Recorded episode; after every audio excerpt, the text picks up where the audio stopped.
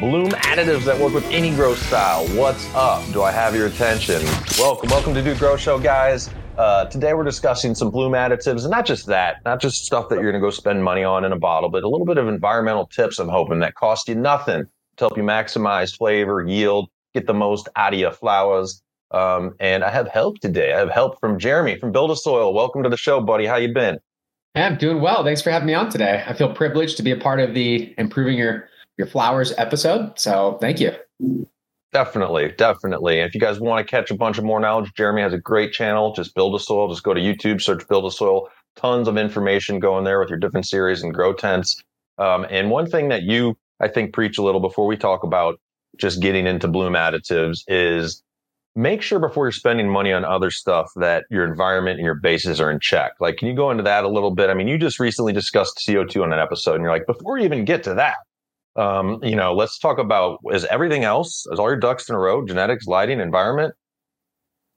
Yeah, that's a great question. Um, when I answered that question, I get a lot of people that seems like they're going through learning to grow and they've been recommended, hey, if you want to get huge yields, you just have to use CO2. And so to me, that's kind of like saying, hey, if you want to get big, you just need steroids. And I'm like, okay, I may not want to do that. Let's just say I don't even want CO2 or to deal with it. But if you're going to, you better be drinking the water, having the diet, doing the workout, seeing a doctor. Like you can't just be changing everything um, and expecting a result without changing all the other variables that lead up to it. And so with a grow room, everything is connected. And typically, it's why we call it an environment. It's very similar to what we're trying to duplicate in nature. And we have more control but a lot of times, the lack of understanding the complete part of that environment will not give us more control because we'll set up a grow room and we'll miss some key point. Let's take it back to so when you have figured out everything is dialed in for your grow and you're looking at, you know, you're, you're confident in your genetics um, and you're confident in everything else. And I know um, when I worked hydroponic retail, bloom bloom boosters and additives were very sexy. There was uh, GH had different sweeteners coming out. You've got the banana, the pineapple, the blueberry sweeteners, and all these different products people want to try and add to Bloom. So that's what I wanted to get in here in just a minute. Before we do, uh, quick shout out to this episode brought to you by Real Growers as usual, guys. Recharge up your garden. Uh, get some realgrowers.com, uh, grow dots and or recharge and learn all about the microbes to keep it simple. If you want to learn more, um, that uh, Scotty's out today. Scotty's out sick today, so I'm, I'm, holding down the fort. And luckily, Jeremy's the guest because he's always awesome to chat with. Um, it's hard to get you to stop chatting sometimes, viewing the knowledge in a good way. In a good way. Um, but uh, go to dudegrows.com, put in that search bar, put in recharge, man. See what the DGC is doing with that. Dudesworld.ca. If you want some recharge and grow dots in Canada, don't forget if you're enjoying this episode, if we've pimped your grow, man, dudegrows.com forward slash support. Grambo, I don't know if you can scroll that link a little bit. We got a lot going on over there. If you're DGC producers, we're hooking up a full, full four by four kit from AC Infinity. I just threw up a recent uh, grow tent video as well. Banner just threw up a post, uh, still going, hopefully now, I'm not sure, uh, where he's hooking up packs of seeds. So we're trying to keep you Patreon producers, not trying, we are happy as can be. And lastly, dudegrows.com forward slash pros. That's where we'll find a pro such as Build a Soil. All of our pros are listed there, coupon codes, and mainly when you're going to dudegrows.com forward slash pros, you know you're getting gear. It's vetted by the DGC, um, such as, you know, a quick compliment to build a soil. I know the inputs and the things that you put in uh, your soils, you source, I mean, you put a lot of work into sourcing quality inputs and what's happening with it, not just, um, you know, a byproduct or waste from some crappy compost that I've heard just different stories from city compost and stuff. Um, but yeah, buildasoil.com because go ahead, touch on that. No, sorry, it skipped for a second. Um, we can talk about the ingredients for sure, and that will relate directly to the bloom additive conversation. You know, when they come out with banana and pineapple, it's like, what is in this, and what does that mean, right? Yeah, and we, let's so let's start that conversation because for me, I like nutritional additives. Like usually, I have my base covered. For me, like last grow, I use Grow Dot, so my base is covered in a sense. If you're using a base nutrient, a two part, a GH three part, um, uh, BioCanna, BioBizz. These are all products that you should have your base NPK covered with. But I always get my hands on man, man, should I add a different source of phosphorus, like from a fishbone meal, in addition to what is in my you know regular base of uh, a bloom, just a bloom additive, or you have build a bloom. I like to top dress things um, in addition to uh, having my base nutrients, figuring I'm giving the plant different ways to achieve its good flowering results through different inputs. Yes. And this very much aligns with the build a soil principle. Um, we relate to food a lot and the human diet just because there's some correlation. And as long as, you know, when you go to the store, if you're just buying them based off the marketing, a lot of things might seem healthy that aren't. But if you understand how to read the ingredients, you can start to be a little bit more choosy. And um, it comes all back around to the fact that the living soil way, the build a soil way, is typically we want more of a buffet of food and we want to keep it full and allow the plant to choose what it would like the best. Where when you're in hydroponic, you can't just create a buffet, it's all water soluble. So you must be a little bit more pointed to keep to keep that balance. But when it comes to soil, I love the diversity of not only the ingredients, but the size. So if you have a chunkier seed meal or fishbone meal versus a really micronized one, that is going to change the surface area that the soil biology can work on, and it will allow it to faster release to the plant. So you so start the micronized one is pl- more plant available, right? The more we're getting micronized in like a powder, and like a talc. it's like we're feeding the soil, but if it's micronized, the microbial population will eat it so quickly when it's fine like that that it will release into plant available food for your plant much faster. Similar to if you've ever had a worm bin or a compost pile, you don't want to put you know a whole head of lettuce in there. It'd be better if it was chopped up. It's just going to be more conducive to the biology getting on every orifice of that material and releasing it. So yeah. I like it. What? Yeah. How do you feel about um, that? You just c- commented on like a buffet. I've always liked to give, you know, and I'm I base my growing not not on- all on bro science. Maybe we call it dude science, but I'm like, man, I like to eat a bunch of different things. If I'm a microbe and there's different type of microbes that I'm sure like to eat different things. There's different, you know, there's uh, molasses is a sweetener. There's a Fox Farm had a product that's some sweetener from like I think beets. You know, I'm like, okay, interesting. Maybe I should add. Maybe there's some microbes that like this, this beet juice a little bit more than molasses. There's sugar in the raw. There's all types of different food. And does that tie into that same philosophy? Like, why not give our microbes, yeah, more different types of, we can hone in maybe on the sugars, but things to, to choose to eat from. Yeah, it makes sense to have diversity. I start to look like there's arguments on both sides. One argument would be that, hey, the plant doesn't care whether it's molasses or beets. Those are just forms of sucrose, glucose, fructose. Um, and, you know, there's a couple of other nuances there.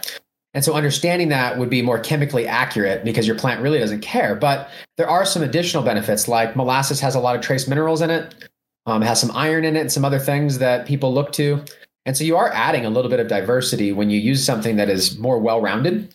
Um, but it's always been that for some reason, the marketing companies, I think, play on the fact that we want sweet, juicy, pungent buds, and adding sugar just sounds like, well, that'd be great. I love sugar. And there is some benefit, like our, even our coconut water powder, it's a percentage of those same sugars. And the argument there is that maybe there's something greater because it's freeze dried from a seed. And so it has all these enzymatic properties, but guaranteeing that on a label is a nightmare. So all you get is a guaranteed sugar or, hey, it's coconut water. And that can be more expensive than buying just molasses. I think there's a benefit there, but I also know there's a lot of potassium in some of these sugar sources. And a lot of finishers, when it comes to agriculture, is using potassium to fill out, where phosphorus is more for the flower set and the energy source that delivers a lot of these nutrients. So it makes sense. But I also think that the a lot of the living soil growers that are focused on the microbial population, they've been avoiding just putting sugars directly in the soil. And part of the reason is that we have a lot of organic matter. We're hoping to release that into food for the plants. And if you have, like, say, a fishbone meal or a seed meal, the microbes that are in there, they will be creating specific enzymes to break down that type of material and then going to work. Where if you just feed sugar, they're going to immediately go for that. And they're going to be producing compounds that are more relative to their food source. So it'll feed a population really quickly. But if you think of, let's say, a hundred different species that are in there, and they all have different jobs. There's many more than that. But if there was just a hundred of them, maybe maybe a big population boom of the one that eat the simple sugars would be what you're left with after feeding these sugars. And so when it comes to hydro, not as important because we're not really living off the biology and that potassium that's in there. Some of the sugars obviously cause a, a small benefit. Um, but when you get into like banana and pineapple, now you're like, okay, am I trying to make my herb taste like banana? What are they selling me here and why? And so there could definitely be some valid points for some of the bloom boosters, if that makes sense, some of the sweeteners. But I think a lot of them are overdone. And obviously, they want you coming back in the store, buying these bottles over and over and over again. I used to go into the store thinking, oh, they're making money off these grow lights and all these things. And I think that it was more at a grow store, it's like a pet food store. Insurance. You want them coming back every week for the same pet food. Otherwise, you don't really have a profit margin opportunity. Um, and I think a lot of these products are produced with that in mind, more from a marketing perspective. Now, how do you? One of my favorite additives used to be um, fat, some guano. And again, it would be like, okay, I'm using a base nutrient, but hey, I'm a month into bloom and I'm going to just, you know, take a tablespoon. And I always used to equate it to like putting some Parmesan on my pizza here. Just not going to put too much, sprinkle it around. Do you guys, I don't think Build a Soil has any, you don't have any bat guano products. And are you familiar at all? I'm not that familiar, but with, we don't have to go deep dive into it, but is it the, the, the industry of it, the harvesting of it? Um, does it just decimate bat colonies and is there's, you know, issues there? I think you could probably intelligently argue both points here. So, where Build a Soil takes a pretty strong stance on slaughterhouse waste that's sold to the organic market, meaning bone meal, could from pigs, cows, they'll just say organic bone meal. And really, it's saying it's for organic use and it did not come from an organic source. And that surprises most organic enthusiasts. They figured they were buying a well treated animal's bones from an organically fed operation. And that's just not true. And the good thing about bats is they're not really raising bats in little cages, feeding them to take their shit. They're going into natural caves and they're getting a broad diversity of input of their food source. So I do think there's benefit to the guanos. Um, the reason why we didn't carry them is that when we started Build a Soil, we wanted to draw a line in the sand saying this is line these are certain lines we won't cross unless we have information. And in the beginning, uh, the Living Soil forums, they were just like, why would we ever use guanos? There's other cheaper sources of phosphorus and calcium and all these things that may be in there we're looking for. And then if you were to cut open the bag and breathe it, a lot of times there's problems with some of the guano sources that could be, you know, problematic for employees. Yeah, we repack a lot of ingredients. So I would be buying it. I wouldn't want to open it, repack it. I would just buy it directly from the source. And then you start to look into it and you're like, oh, okay. So unless it's a real sustainable operation, which every one you go online says they're sustainable. But I'd imagine if you were to go visit the actual physical location, it would be different. But from a marketing standpoint, they're all going to say we're sustainable and we have a proven process. And essentially, um, they would come in and scrape all the guano out of the caves. And that affects their ecosystem. And having all of that mechanical activity inside the cave, um, not that everything's connected, right? So I'm not sitting here thinking, oh, these cute little bats, like I just love them and I would do anything to save their life. It's slightly different than chickens in a cage with missing beaks and arms because of what we're subjecting them to. But the way I understand it, harvesting the guano can be unsustainable and problematic. Now, I say that a little pinch of salt because I'm in business. Like I'm unsustainable as well. I sip plastic bags of stuff. And so we try to make good decisions I think guano is more about the fact that I don't want my employees dealing with it, breathing it, and that there are better, more affordable options. Um, but at the end of the day, that's probably the one most closer to the line that we would be maybe willing to use guano if I understood, hey, this really is a, a well run operation, how they harvest the guano. And then the other one people say kind of, seabird, right? Yeah, yeah.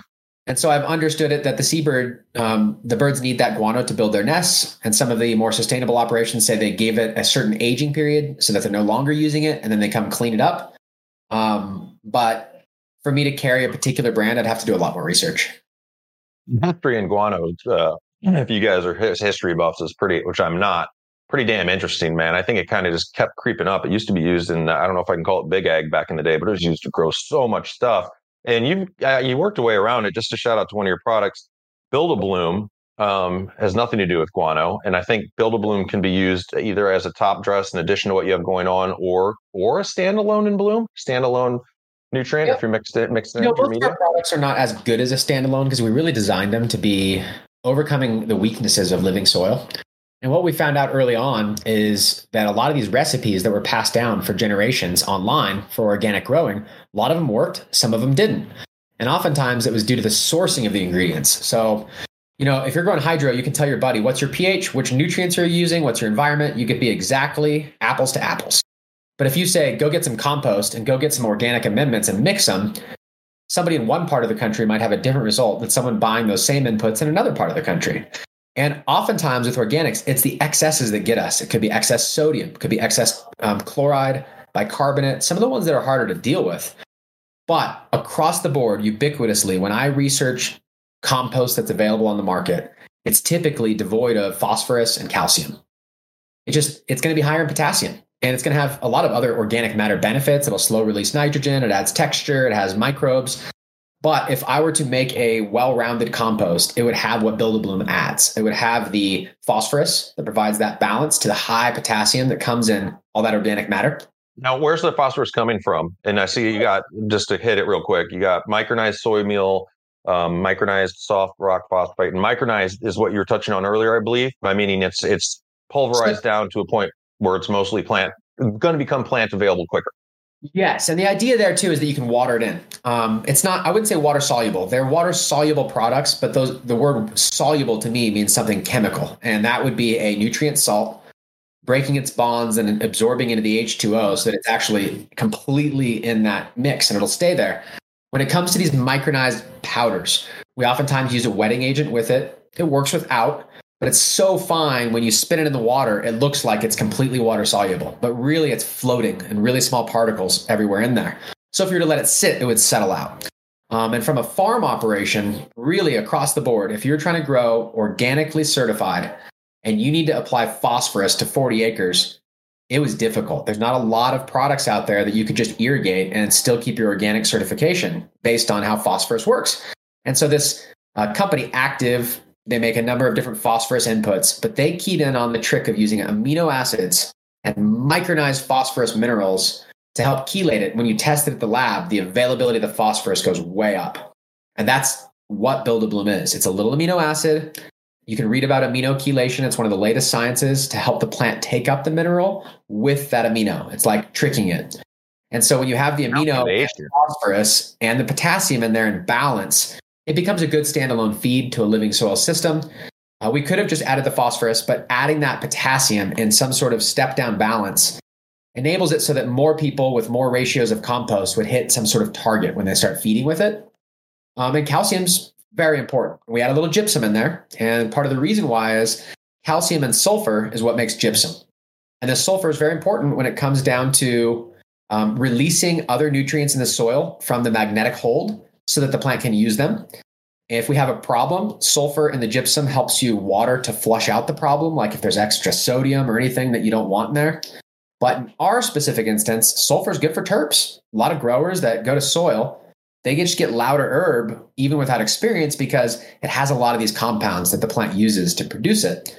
And in the baseline AB, a lot of times there's no sulfur. So a lot of these additives will bring in those secondary compounds as a bloom booster to give you those. And so, um, you know, I used to use like the Lucas formula. And if you wanted to add some sort of flavor enhancers, you need to be looking for other products. So I'm going to switch it up to environment. There's, it's always cool to find things in the garden that you can potentially change up and you don't have to spend any money on, but you're doing better. And I'm, I'm this is kind of for me like, is this bro science, no science, or legit segment?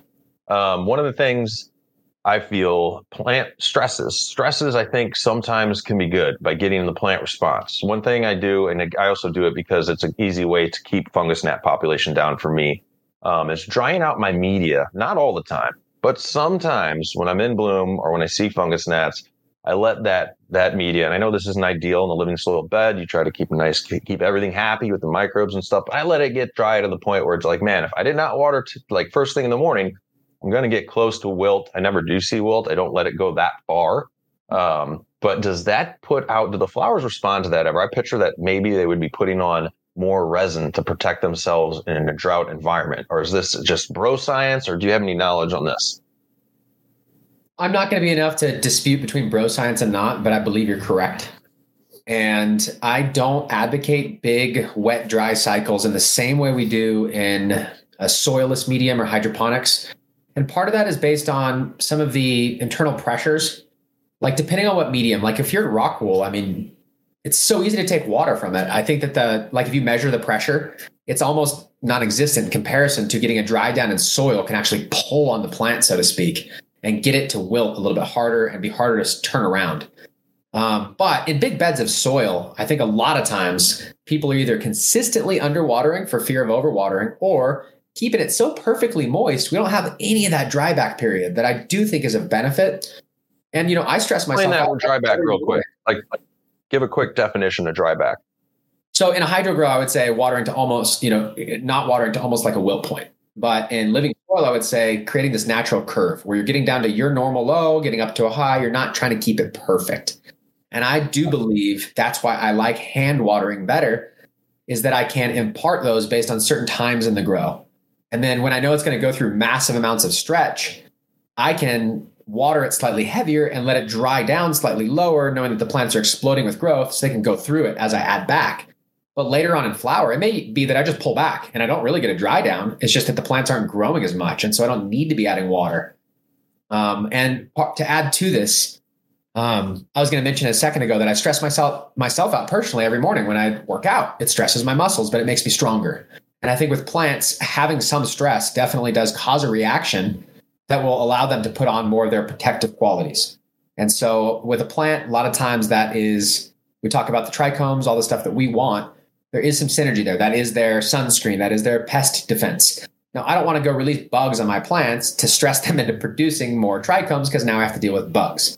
But a dry down period, I think, is it's natural. Like as far as mimicking nature, I don't think it's that's exactly what I'm thinking. Time, like right? There's there's rain some days yeah. and not others, and there's this flow. And in a big bed of soil, you can almost stop watering towards the end because the bed will still be wet at a certain layer. And with the fungus gnat, it's that top layer that becomes an issue. And so many of our growers that follow our style, there's many methodologies within that same. And so, like if you read Masanobu Fukuoka, the one straw revolution that sparked a lot of this interest, he talks about on scale mulching every piece of material that you take down as mulch. And so a lot of indoor growers will take every cannabis leaf, every bit of cover crop, and they'll put it in the bed. And so even if you stop watering, that is still oftentimes moist and it can produce those little goes, that break down. That goes to my smoothies. Fungus gnats. I gotta have some of those leaves. Can be an issue, right? So you just have to be monitoring that. Um, we have a moisture meter that we've started to use by EcoWitt. You can buy them anywhere. We have them at Build a Soil. And I put it in the bed and I've been relaying that percentage of moisture. And this goes off um, the depletion. So at what should be a wilt point would be zero, and what should be fully watered would be like 100%. And they give you a percentage rating. You can read it on your phone. It tells you the temperature of the room because it's got a little gateway. But it's been interesting because the Earth Box, which produces really good results, is consistently more moist than I would expect. And the auto pots, which you know help automatically irrigate, those are very consistently moist. But my beds, when I grow how I like, I see sl- never as moist as those two.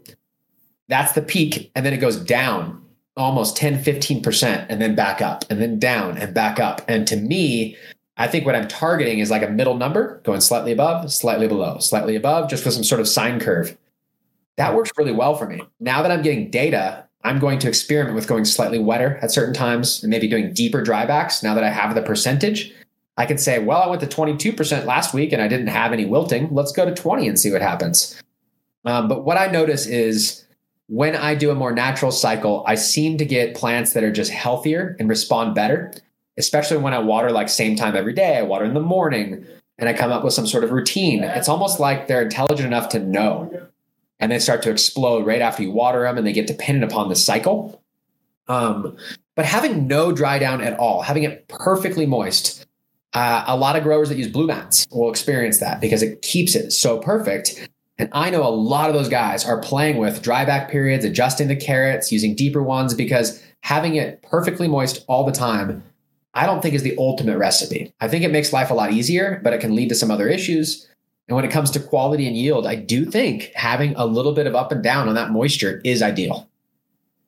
Mention it, mimicking nature. I mean, it, we can't mimic nature, and sometimes na- nature's like, I mean, literally just a pain yeah, in the ass. You know, we're not. Yeah, sometimes nature's poison ivy. We don't want to mimic every part of it, right? um, just, just the romantic. You're getting that data you said from is it this the the REO temp moisture meter Rio temp is no, that the one? That's one it's EcoWitt E C O W I T T Mm-hmm. and so you can connect like six of them to one gateway. So you need a little gateway that reads your Wi Fi and then the moisture meter. And then you can have four of them in one bed, giving you different readings, seeing if you're watering. You can put them in different containers. And like many things, once you get a baseline for the data, you, you almost don't need it, but it teaches you where you were at. It kind of reveals hidden data there. And so much of what we do is that hidden data that takes a while to learn. Like when you're you've been growing a long time, you can walk in and you might know to pick up the pot, see if it's heavy or slap it on the side. And these little things that we do to program our brain, when you're brand new, you just don't know. You're like, well, it's been three days since I added water. Plants like water. and it yeah. could be soaking wet still. So the moisture meter really helps relay it to a number that someone will now trust. Nice. I like it. Data. There's power in data. That's what makes me. Yeah. I got to shout out to Pulse Pulse Grow when you say data. This is my Pulse Grow meter. If you can get as data as much data as you want. Um, one more thing though uh, that interests me um, is towards the end of flower. You were mentioning towards the end of flower earlier. Uh, one thing again, mimicking nature. If I can, when I lived in Colorado, I had an insulated grow room sealed in a garage with an oversized mini split. It was sweet. It's like, man, I could bring this thing down to almost like 58 like that if I want. So towards the end of flower, um, I would bring that the, the, there'd be big swings in daytime and nighttime temps. It's the same thing that's happening outside, uh, which some people are like, that's a no no. I'm talking maybe the last 10 days, uh, probably about the last 10 days, if I can guesstimate what those are going to be, unless I know the strain really well. And then also for me, I would cut out all food, no matter what media I'm in, no matter how I'm feeding or what I'm doing. Uh, there is a discussion, I don't want to say argument, where some growers are like, no, don't cut out all food. Just bring it down. You're adding your inputs in, don't like starve them out. But man, I love to see, I feel like I don't see ripening of the flowers happen more than when they consume themselves, more than when I see leaves yellowing out and getting to the point of falling off. Um, and I'm just, yeah, how, what, what's your style with that towards the end of flowering? I'm I'm similar, and it, it comes to the fact that I'm not really agreeing with the don't feed side. It's just that we don't feed. We're basically water only the whole way. If I'm adding additives in bloom, they're very early on, and I feel like there's a diminishing point of return. Like if I just keep hammering build a bloom on week eight, like what am I doing? I'm just loading the soil with phosphorus for the next round, I guess. A lot of it will stay in the soil, but um, excesses I think are part of the problem. And so at the point where your plant is over it's it's it's in the ripening phase. It's like done stacking and putting out yield. I think that forcing it, whether it's organic or not, to take up nutrients within whatever's water soluble, it's a problem. And so when you start to when you stop the input, which for me after week four, five, six, I'm like I'm just water for the most part. Maybe like some coconut water, maybe a little microbial, just to make sure I know things are cruising. Uh, you know, you love your plants. Sometimes you're like, well, I want to put a little something in here, but I'm, I'm certainly not grabbing food and what's interesting to me is, yes, in a small container, you can basically starve them out. But I see senescence on full on plants that are in huge beds of soil that I, am confident there's plenty of nutrients still in there. They just know. They know that this is the time like, they reach. I don't have any more left. They just fade. But I think that if you were to put lots of water solubles in, even though they're wanting to, they're kind of being force fed, like an IV almost. Like, okay, well, I was dying, but you're like all the water I get has all these nutrients in it. And so You'll even see people have like new growth when they were finally in ripening and they'll just like start popping new white hairs and the plant's like, oh, maybe one last burst of growth. I want to avoid that. I'd like the whole plant to be ripened all at the same time. And I also agree with the colder temperatures. I think obviously certain genetics are going to react much better to it than others. Like GMO, you grow up cooler and you have, you really guide it in there. It's a long flower. I've seen some unbelievable results from getting it cooler. I think it likes that. But across the board, my winter runs, like you mentioned Colorado, they're my best. And I think it's part of that towards the end of flower. It's super easy to just not warm things up and let it let it have those bigger swings. And then on top of that, you're stopping the soil biology from breaking down food and giving it to the plants when it's constantly slightly cooler there, which means you're probably slowing down that food production source and you're starting to get some of that senescence.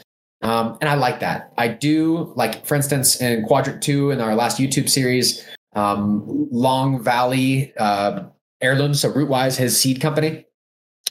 I, they're just so dark green and beautiful the whole way. I was like, maybe they're just not going to fade. His genetics are really stout, you know, and some just fade, very are like lime green the whole way. Some are dark and leathery looking leaves. These were like had a sheen on the leaf, bright the whole way. The last two weeks, I mean, we're on week 10 tomorrow, will be day 70. They just completely rainbowed out. Some of them are fully turning yellow. That's beautiful. I love that. Veins, and some are turning solid purple and starting to lighten up in color in certain spots. And I, I was thinking, man, maybe they won't do this thing, but eh, you wait long enough because the genetics will show you when they want. And man, they just start fading and fading hard. And I love seeing that. But if you're offsetting that, confusing the plant by constantly putting water solubles in, I think that you're trying to be smarter than the plant and get more yield out of it as opposed to let it tell you, hey, I'm done right? I don't need any more food. I'm just going to finish ripening here. Ben, you were mentioning earlier, um, you know, uh, st- we were talking plant stresses and working out uh, in the morning and stressing yourself. And I know you're like into jujitsu and yeah. keeping yourself fit. And I've been on and off throughout my life trying to keep myself fit, and I do now. And they, being a grower and thinking about, I guess it started with microbes and looking at how we treat these plants and how mainly we treat soil and the rhizosphere got me thinking about my own gut health more and like how I take care of myself. And it was interesting how many different like analogies and comparisons there were between taking care of yourself and taking care of plants. Yeah, it, it's really true. And I think that nature builds on its own systems. And so obviously a plant, it has cation exchange where it says, I'll give you this and I'll take that off the off the exchange side. There's some chemistry happening. In our stomach, there's a similar exchange to take up the nutrients. And it makes a lot of sense. You're just if you're just loading up with bullshit, you almost need to flush. You know what I mean? So you can absorb nutrients again. And a lot of people that never consider that go their entire life and they realize they've got an extra few pounds in their gut. Their their intestines aren't actually absorbing the nutrients. And it goes even further. We talked about micronization, right? I'm not good at this, so I'm not gonna pretend like I'm perfect at all. But um, if you don't chew your food properly, you are not micronizing it and you're loading big chunks of material into a biological absorption system and it just passes it through like corn. It does not absorb the nutrients. And the precondition there is your, your saliva and a few things that happen. But if you were to sit there like the books, the health books say, and chew however many times, every single time you eat, you're masticating it to the point where you have much smaller surface area, much likelier to actually pull the nutrients from that salad. But if you just mow the salad, it's probably just going to go right through. And it's hard when uh, you're hungry. Yeah, it's hard when you're hungry. You're making me think I got to put my steak in a blender. I don't know if I'd recommend it, but if you're trying to get gains, you know what I mean? You do whatever it takes. oh, excellent, man. Thanks for taking the time to get guys. Seriously, uh, check out uh, Build a Soil, buildasoil.com and your YouTube series. You guys just took off um, on YouTube. How, how long have you guys been over there? You know, I don't know. We had the YouTube forever, but it was like one video and some random stuff. I put a GoPro on one time to show some things with my hands. I uploaded a couple of random messages. We never did anything with it. And then about a year and a half ago, Dean uh, moved to Montrose from Texas and he was growing. So he'd come to Build a Soil, looking around at products. He's online as a customer, just researching all the you know methods. And he's not in Texas; he's in Colorado. He's like, I'm going to grow weed for sure. And so he was just a customer. And all of a sudden he says, Hey, why aren't you on YouTube? And I said, Man, I just point and click with Instagram, instant gratification. And he says, It'll change everything. And I said, I don't edit. He goes, Well, I do. And literally it's been night and day since then. And it costs a yeah. decent amount of money to have an editor. I mean, he's spending, he was here 40 hours a week for the first year, just every day Hello going through the thumbnails and the video and the audio and uploading. And now he's months here, six months there. And so during the off time when he's gone, I just do our own recording here. I upload it to a bank and he keeps at it. But um, that's been about a year and a half running of that method. And Dean, I mean, just changed everything for me, showing me that discipline, a workflow, and consistently putting videos. I mean, unbelievable what YouTube has done for us. So you got great, great energy and great grow knowledge. So I think that definitely adds into it. And uh, thanks for taking the time today, guys. If we helped you grow, you had a good time uh, become a DGC producer. Dudegrows.com forward slash support. And if you're shopping for your grow, dudegrows.com forward slash pros. Uh, and stay tuned. We're going to get some hookup for your DGC producers uh, from Build a Soil. So right on, Jeremy. We'll be catching you soon. Awesome. Yeah, let's talk about that DGC producers. I'd like to do something for you for you guys. Keep that synergy going. We don't oftentimes do flat discounts. It seems like we have a decent volume of business where those coupon discounters start picking up on it and using them all the time. But there's got to be a way we can do something that makes sense for that account. So. Oh yeah. Oh yeah. All right, guys, stay higher out there. Peace out. Some people love to blaze up the dank. Yeah, we get happy for noon. To take a little break,